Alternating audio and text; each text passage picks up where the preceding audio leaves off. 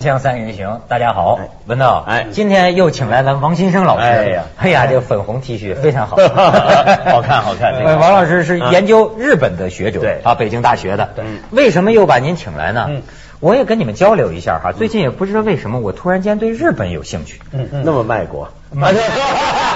成本精了，你这发型像。哎，没错没错。我想就是嗯什么原因呢？啊，可能是一些朋友啊去日本旅游，嗯哎，就是说听他们讲起来，哎呦，京都有多么样的美嗯对，哎呀，这个城市是什么样的干净，对嗯哎呀，但是这个只闻其声未见其人呐，所以我最近是想去一趟，嗯嗯然后呢，我就觉得。需要了解，所以买了一堆关于日本的书，嗯嗯，其中有一个是戴季陶，嗯戴季陶当年咱知道戴季陶主义嘛，被对认为对是反动的，是吧对对？但是戴季陶他据说日本话说的比日本人还好，对做过孙中山的秘书嘛，对。他一九二八年的时候出的这么一个日本论嗯，在这个前言里他有段话嗯，我觉得正是咱们今天的话由。嗯他说什么呢？他说你们跑到日本书店里去看嗯，日本所做的关于中国的书籍有多少嗯？哲学、文学、艺术、政治、经济、社会、地理、历史各方面有几千种。对这还是一九二八年的情况。他说每一个月杂志上所登载的讲中国问题的文章都有几百篇。嗯日本的参谋部、陆军省、海军军令部、海军省、嗯农商务部、外务省各团体、各公司派来中国常驻调查或者是旅行视察的人员，每年有几千个。嗯嗯他就说呀，这个中国这个题目，嗯日本人也不晓得放在解剖台上解剖了千百万次对，装在这个实验室里，装在试验管里化验了几千百次。嗯可我们中国人呢，却只是一味的排斥、反对，嗯再不肯做研究功夫，嗯几乎连日本字都不愿意看，嗯日本话都不愿意听，嗯日本人都不愿意见，嗯这真叫做思想上闭关自守嗯，知识上的义和团了。对所以他讲，我劝中国人嗯从今以后要切切实实的下一个研究日本的功夫嗯嗯，他们的性格怎么样嗯，他们的思想怎么样嗯，他们的风俗习惯怎么样嗯，他们国家社会的基础在哪里嗯，他们的生活根据在哪里嗯，都要做切实的研究功夫嗯，才晓得他的过去如何嗯，才能够知道他现在如何，知道他现在才能够推测他将来的趋向是怎样的。嗯对他的意思是说呀嗯。知己知彼，百战不殆。但这个你哪怕是把他当敌手，嗯恐怕你也需要了解他。但这问题是，这是一九二八年讲嗯的，到今天好像还是很准确。 对 对对为什么我觉得几十年过去了，你讲的我就很感慨八十年，非常的对。我觉得这里边有两个问题。第一个问题呢，就是说我们怎么看待日本？嗯你说你的朋友去了日本，回来以后非常的高兴。啊嗯其实我在北大，我的学生更这样说：说老师啊，我就去了日本两个星期，我回来变成了亲日派。啊，就是这样你都教一个小汉奸 哎 但是呢不是演变的啊你要是 待的时间长，你要待上一年以上哦以上，你就会发现有很多的不同。就是短短的这两个星期，对日本的印象非常的好，都一定我这是一个方面。哦对嗯另外一个方面谈出了什么？我们对日本缺乏了解。我们对日本还是戴着一个有色眼镜去看它，嗯就是日本历史上都是学的我们，我们没有必要再去了解它。嗯我们情绪化的东西太多。没错儿。说到细节，嗯说到认真，嗯你这对对个对还真得像搞真的搞不过嗯你，我就说你哪怕把他当敌手，敌手比你强大的地方，你更要学习，这个对东西啊吧？，我觉得中国跟日本这个差别啊嗯，正好是天地之间的差别。对。我我随便我我拿两个例子来讲啊，嗯一个呢就是本来中国人就历史上有名是差不多先生，嗯就很多东西都很糊涂的，嗯前一阵子香港回归十周年的时候，我去做了一个演讲，讲鸦片战争，嗯我说当年啊，这个要割香港的时候啊，琦善啊，他是连香港在什么地方他都没搞清楚，嗯要割香港。他他一开始还以为香港就是香港岛南边一个小村叫香港，嗯嗯嗯在英国人就拿那个图，不、这个叫香港。嗯 然后是是这英国人这个海军啊，把中国沿海所有的地形测绘的都非常仔细。对但英国人还不是最细的，最细的是日本人。嗯没错日本人那是更是更高一级了。呃，我前几天看一些抗战老兵他的一些口述的记录，嗯他说当年二十九军啊，就宋哲元将军底下那批部队，嗯有些老兵说正好在路上捡到了，走的时候捡到了日本人留下来的地图，嗯吓傻了，嗯那张地图是什么图？嗯是描绘的某个村的一个图，嗯那个村的图它画到细到什么程度？什么地方有个井？这个溪怎么流？嗯这个村里面几户人家，嗯一户一户房子这么画出来，对人家是细到这种程度，王老师，你觉得是不是日本这个民族，他对细节的这嗯种这种注意啊，嗯特别的给人印象深刻？这里边有一个很深重的一个问题是什么呢？嗯就是说职业精神，职业精神，就是对自己所从事的职业那种一丝不苟的精神。嗯，我觉得日本人的很大程度上，我们可以看作他近似于病态的职业精神。给你们讲个故事嗯好，好好就是嗯说好这个战争结束的时候啊，这个有一个日本兵嗯继续在菲律宾的小岛上做了三十年的仗，一个人的战争打了继续打三十跟那年。 Rambo 似的。 哦，对对对，我听说的，这就个不是人外界叫不知道小他野田宽郎。 哦，对对对，我听说过小野他那个啊就是因为上司啊给他说了一句话，说你是搞间谍工作的，你一定要在敌后坚持到我们打回来。啊结果呢，他就在那个小岛上一个人，这个坚持了三十年，三十，那得到多少年的战后？就是他七四年才回到日本。他不知道这个天皇那边已经宣布投降了。他呢，当时呢就派政府也派了很多人去这个叫他回去叫他回来，说战争结束了。飞机呢也撒了很多传单，嗯说战争结束了。他呢觉得这是美国的阴谋，坚决不投降啊不相信那么到了七二年，这个日本政府又动员了他八十六岁的老父亲去那儿喊话。其实呢，后来他给记者说，他听到他那个父亲八十六岁了，有气无力的喊话，但是他觉得还是美国的阴谋。那么到了七四年，去了一个探险家日本人铃木去劝说他，说呢，现在啊，这个和美国也好了，然后和中国也恢复邦交正常化了，你就回去吧。这样他说我可以回去，但唯一的条件，你得把我当年给我下命令的上司找来，亲自给我下达命令，就结束任务。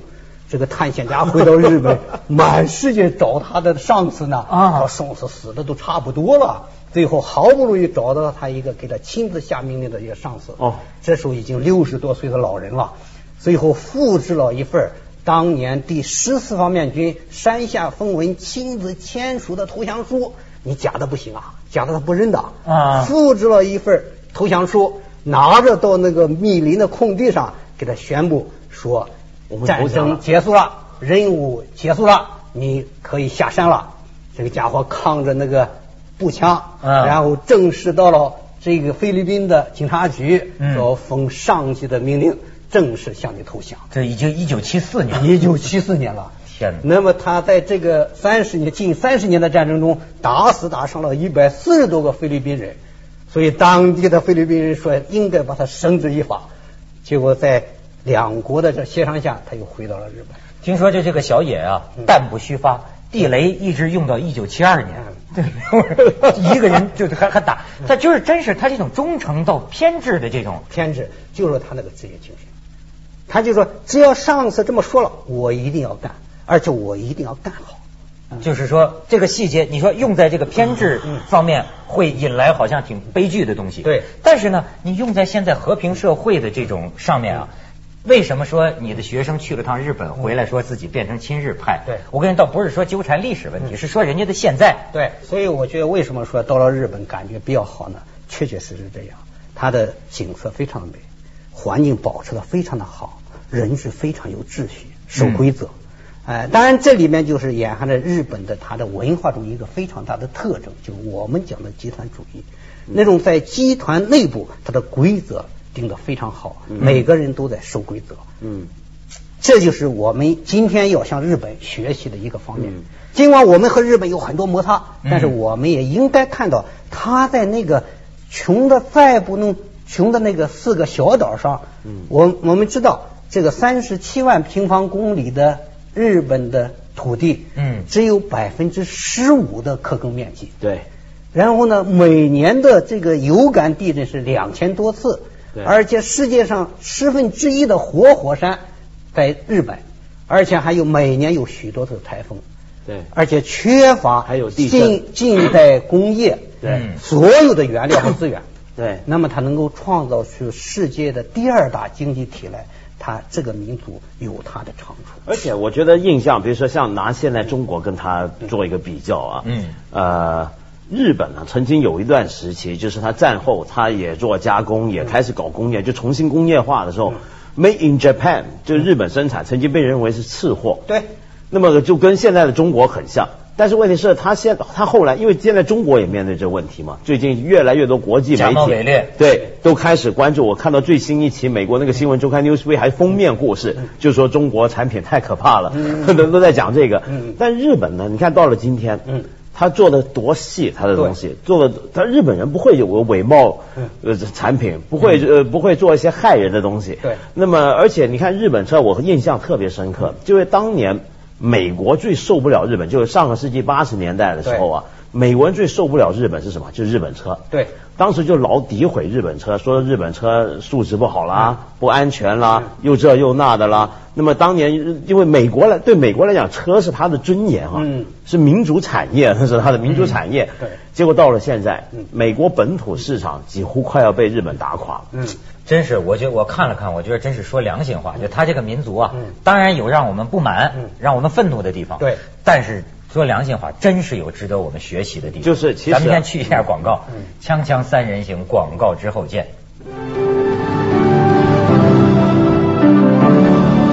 嗯，我可以说一下， 刚刚讲制造产品的细节啊，嗯嗯有一些很现实的例子啊，嗯像我戴这个眼镜，嗯这一个朋友送给我一个日本眼镜，嗯我说日本眼镜有什么好呢？嗯现在香港流行这些日本的师傅手做的嗯嗯眼镜，没错儿，对它好在什么地方呢？原来拿下来之后啊，嗯就这个镜背嗯这个地方嗯跟这个镜架这个地方一合起来的时候，摸下去摸不到缝。哦，哎呦，这哎，你我今天没你懂我意戴思吧嗯我那个眼是的镜，我这眼镜是瑞士的嗯。我跟你说，我那日本眼镜看着就是木头的，对，但是实际是用橡，就是用塑料塑做胶的，对做的，把塑料做的跟木头的质嗯感、重量一样一模一样。哎而且它是做到，它是要它一定要讲究要无缝摸下去。嗯但那是其实啊，嗯对我们外人来讲，比如说我们戴的人来嗯讲，都觉得这不重要嘛嗯，对不对是？这这是这太不重要了。对我们戴眼镜就戴眼镜，但但是他们日本就要在做这这一方个。面确实是。我们一般说呢，日本呢，它不属于一个发明创造的民族，嗯但是呢，它在模仿，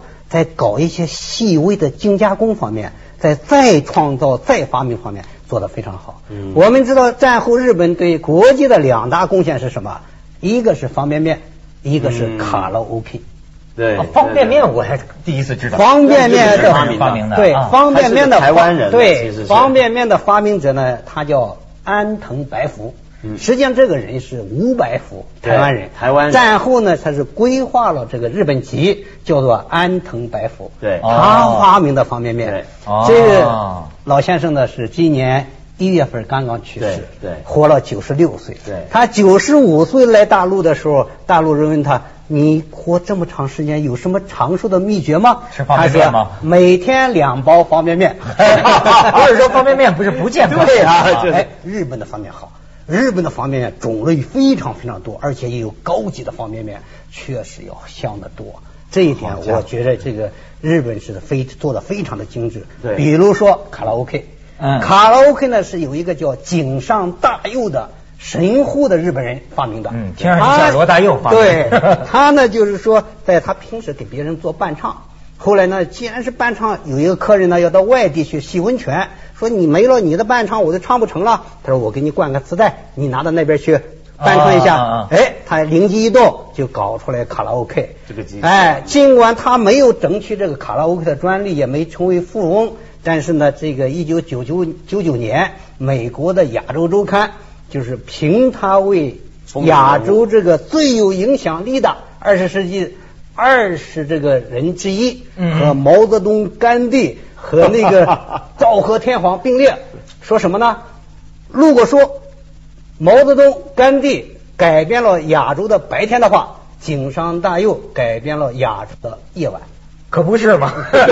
都唱卡拉 OK，没有卡 拉 OK，今天就真是。我跟你讲，就你刚才讲这日本的集体主义啊嗯，我还有一个，就是他们去日本回来给我讲，嗯说日本人真爱排队啊。对他特特别爱排队。你像呃前两年著名的有一个好像爱知世博会，嗯你知道他是提前七八个小时来排队，嗯带着小板凳对来排队，但是要是穿着那短裙的女郎啊，怕不雅观呐、嗯就站着嗯但是你能看出那神色坚毅，他就嗯排队。毅谁要加个三儿，嗯日本人觉得你那叫打劫嗯。怎么呢？就是说，因为你加三儿，可能你就剥夺了别人买到这个东西的机会对，嗯你不就等于打劫？但是他们就讲啊，说在东京有一些店，嗯嗯他必须要排队，因为这个店呢嗯，他要保证嗯只有少数的客人在里边，他们能享受完全的服务。对那么就是不放人，然后再进来。嗯你看哈，我听他们这么一说，我反倒我说这玩意儿也不太好。我说要是我的话，我会觉得别扭。为什么呢？要是我在里边儿，我老觉得外边有人排队等着，其实我也逛不好对，我老想着快点走。对对对对对然后我这个朋友嗯压说力。压抑就是日本人认为你为了别人适度的压抑自己，对这是完全正当，甚至就是道德。嗯，但这里边呢，就是日本人不是说爱排队，但是他守规矩。嗯，既然大家都在排队，你干嘛要加塞儿啊？你不能给别人添麻烦。如果你给别人添麻烦，那意味着你将来别人要给你添麻烦的，这个社会哦秩序就混乱了。那么我们从这个公共这个学上讲呢，实际上你不排队你是占了便宜，但是你增加了公共成本的开支，最后还得降到你的头顶上。所以我觉得日本人呢，在这一点上，既是维持了个人的一个声誉，也维持了一个公共秩序。那个日语为什么难学呢？对 就见什么人说什么对话，那个后缀词啊变化完全不太一样多啊，。你给我能不能举个语言的例子？我想知答道。呃案是简语简体，你就直接下命令时，你去干什么吧。啊你要说敬体，请你干什么吧。你再敬一下，能不能请你干什么？后边还有那啰嗦的呃，很如呐。果乱了呢？比如如果给我的领导，我说了是给下人说的话，嗯那就比较麻烦了，那你就打乱了这个秩序。所以在日本，你必须明白你的位置是什么。所以我觉得还有一点就是我们应该学习的日本这个安分守己的思想。这个打扫卫生的清洁工啊，你根本不用监督他，他那个勤奋的劲头啊，没错没错本来这个地方你看起来一尘不染，嗯但是他重新还得打扫一遍，规定每天要打扫几遍，他就得打扫几遍，让我们看起来那每个就像雷锋一样，就是他那个职业 经历。就像 雷锋一样哎日本日本就是学雷锋嘛 日本 有一个电影，我不知道你们两个看过没有，叫《铁道员》。啊，高仓高仓健健，哎，嗯很感人呐。那当然 我，觉得你太想变态 了这已经看到吧？这就是有一个我们怎么认识日本人的这种嗯敬业精神的问题。嗯嗯就是他在一个小站上一个人，嗯那么他兢兢业业的把一生献给了铁道事业。嗯他的女儿生病他没有去， 对啊老婆生病没有去，都结离果都他而病死去了，都病死了他都没去见。在这个铁路支线废线的那一天，他倒在了大雪飞舞的站台上去世了，就整个一生献给了这个这个事业事业，那么感动了上苍，上苍把他女儿通过不同的年龄层次对，半夜来看回来他重新看他非常非常感人。是是是，我我都看的都流泪了。嗯但是这样的人咱 做嗯对我做不了哎但是你有像点他变态嗯看，你说这个像他们说去京都的，哎呀，我跟你讲，你很感慨中国，嗯就到那博物馆去看隋朝的东西，对唐朝的东西。跟新的一样嗯，你说它它保存的，而且你像这个上千年的这个庙，但这个庙啊，其实日本那个古寺啊也有个讲究，就是它因为木造佛寺啊，本来不可以流传那么久对，所以它是隔一段时间呢、嗯它也会重新造嗯，但重新造出来就跟过去一模一样，嗯因为那种树木它种的都保留了，那种技术家传几代就干这个。香港现在有一个佛寺啊，叫嗯智莲净院啊我知道你知道吧？在香港挺有名。嗯这个智莲呢，他就想在香港做一个唐代的嗯一个、一个木造佛寺。嗯那么一开始要造的时候呢，到了大陆， 呃到到到大陆上到到处找人，嗯看谁还有有这个技术，嗯找不到，嗯，结果要跑到京都去，嗯请日本人过来做技术指导，嗯才能够勉强按图恢复一个唐代佛我寺跟的你规讲，模你。就包括他们搞书画的，嗯，最好的复制品，印的最好的嗯，人家日本印的最好，印你中国的东西对。包括前一阵的历史学家孟宪实来说，他去日本中小学开课在讲《论语》啊。嗯你咱现在闹什么国学热，很大程度上媒体炒嘛。嗯嗯他日本他是认认真真的，他他他在学中国的东西啊，而且人家日本这手机，嗯最多的设计 花款，可是人家呢，嗯什么火车上很多公共场所呃不准讲不准打手机，对不准大声说怕话骚扰人，对他都有这种公德意识。怕骚扰人对对对咱们先去一下广告，锵锵三人行广告之后见。日本也有挺怪的地方。你比如对我最近研究武士道，我发现这个自杀嗯，你像最近的那个日本那个高官，对他弄点什么事儿嗯，他就自杀谢罪嗯，对，这个好像还是比较少见的。嗯，我觉得这也是日本人的一个特色，因为你们知道，就是日本的自杀率啊是最高的，在世界上，他每年三万多人自杀，这个比例是比较高的。那么刚才讲到了日本人呢，他不太愿意给别人添麻烦，如果在生活当中突然给别人带来了这个不必要的一些麻烦的话，他最终呢就是以谢罪自杀。哎那你说咱中国这个假奶粉啊，什么毒死人、假药这个多少人的，那日本那个企业主，我记得那年真的就是自杀谢罪啊！对好家伙，咱觉对对对那个得是做了什么饮料的那哎啊个是吧？对对对奶粉奶粉，啊奶粉，奶粉嗯对对，像刚刚我们说那些缺点啊，换一个角度也不一定是缺点嘛。你比如说像那个企业老板，嗯呃，做了奶粉出来害死人了，还要谢罪自杀。嗯嗯，那这事儿要是我们中国那些做假冒产品的、做有毒奶粉的那些企业老板也都学学，那多好，啊 是不是？能做这样的引导吗 是吧？ 不会但是害了老百姓，你不去我死们好死不如赖活着啊是吗？他这个不 一样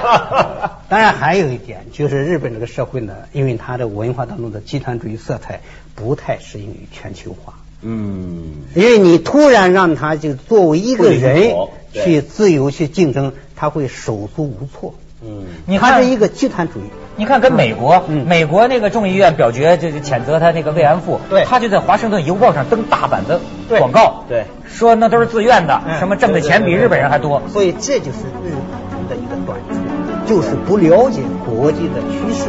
国际的普遍的价值观。对哦他拿着自己的标价。